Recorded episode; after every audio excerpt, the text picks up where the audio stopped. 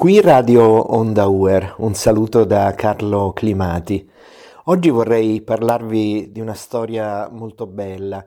La riprendo da un articolo di un quotidiano che io seguo e stimo molto, Avvenire. E seguo sempre Avvenire perché su Avvenire trovo eh, storie, racconti, esperienze, testimonianze, tutte cose che non trovo da altre parti e quindi è un quotidiano che leggo e che consiglio di, di leggere, eh, sia nella versione cartacea che nella versione online.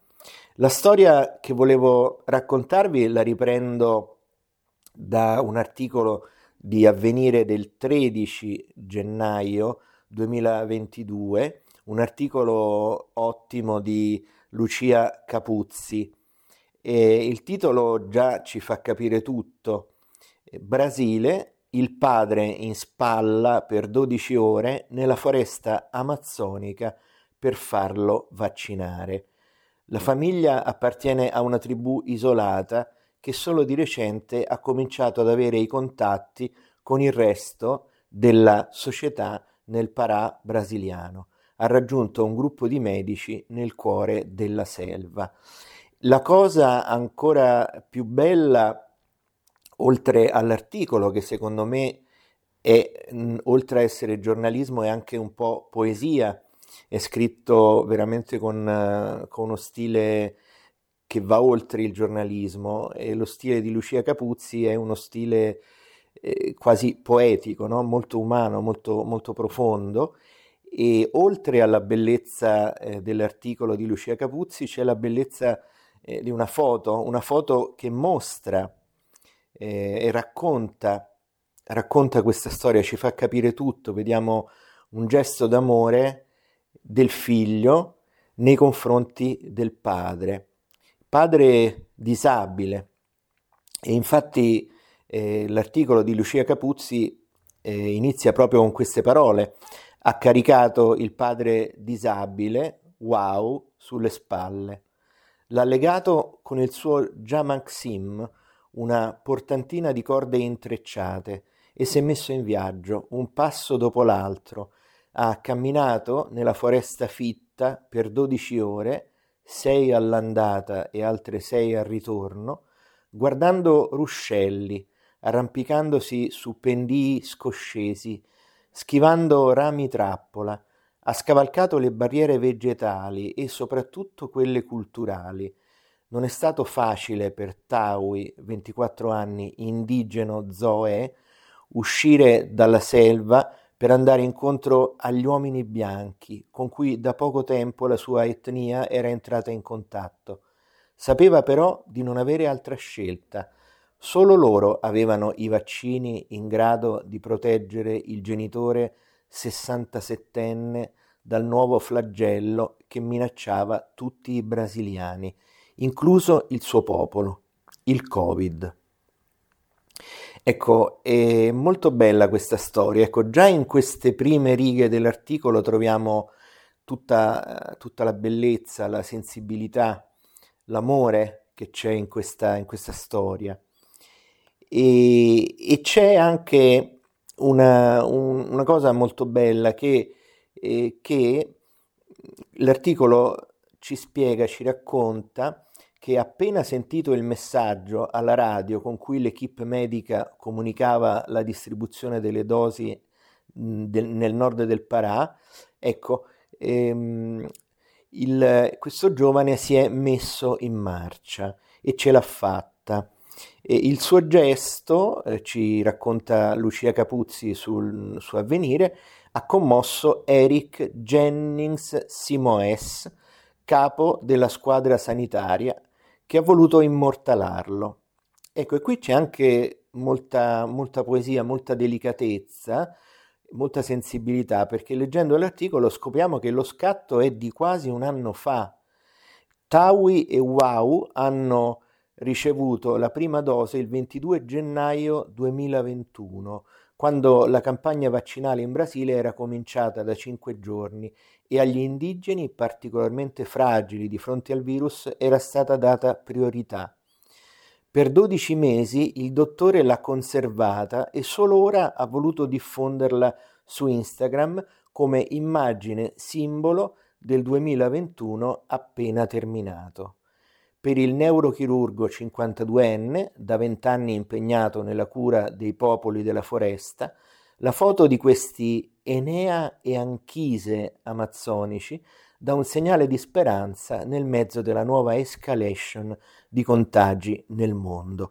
Ecco, è anche molto bello tutto questo, c'è veramente molta delicatezza, molta sensibilità e molta poesia, perché pensate, ecco, in un mondo dove eh, è facile, insomma, cercare ecco, il sensazionalismo, mettere subito le cose sui giornali, ecco, c'è anche questa cura, questa sensibilità, questa delicatezza eh, di, di, un medico che comunque conserva questo scatto, cioè non, non lo tira fuori subito, ma lo, lo custodisce no? per, per, un anno lo, lo, diffonde soltanto adesso, ecco, come simbolo del, della, di quello che è successo nel 2021 e anche proprio per mostrare una bella immagine, perché abbiamo vissuto tanta sofferenza, abbiamo vissuto tanto dolore, ma ci sono anche immagini, storie eh, di bellezza, di poesia come questa raccontata da Lucia Capuzzi su Avvenire, storie che, che ci mostrano che, che, la vita è meravigliosa, è meravigliosa perché ci sono delle persone che ci danno un buon esempio e in questo caso il buon esempio arriva dal Brasile, da un lungo cammino, un lungo percorso, un lungo eh, percorso che ci insegna molto. Nella foresta amazzonica, un, un, giovane con il padre in spalla per 12 ore nella foresta che lo porta, eh, lo porta a farlo vaccinare. Ecco, è una storia di grande, di grande poesia, poi potrete leggere e approfondire la lettura di tutto l'articolo, io l'ho ho soltanto letto le, le prime righe e mh, mm, potete trovarlo su, su Avvenire, come, come dicevo, ma, ma, volevo cercare di farlo conoscere ancora di più. Vorrei che, che questa immagine e che questo bellissimo articolo eh, di Lucia Capuzzi potessero essere eh, visti da, dal maggior numero di persone possibili, cioè, perché ci insegna veramente tanto, no? ci insegna molto, ci dà un buon esempio anche per tutti noi.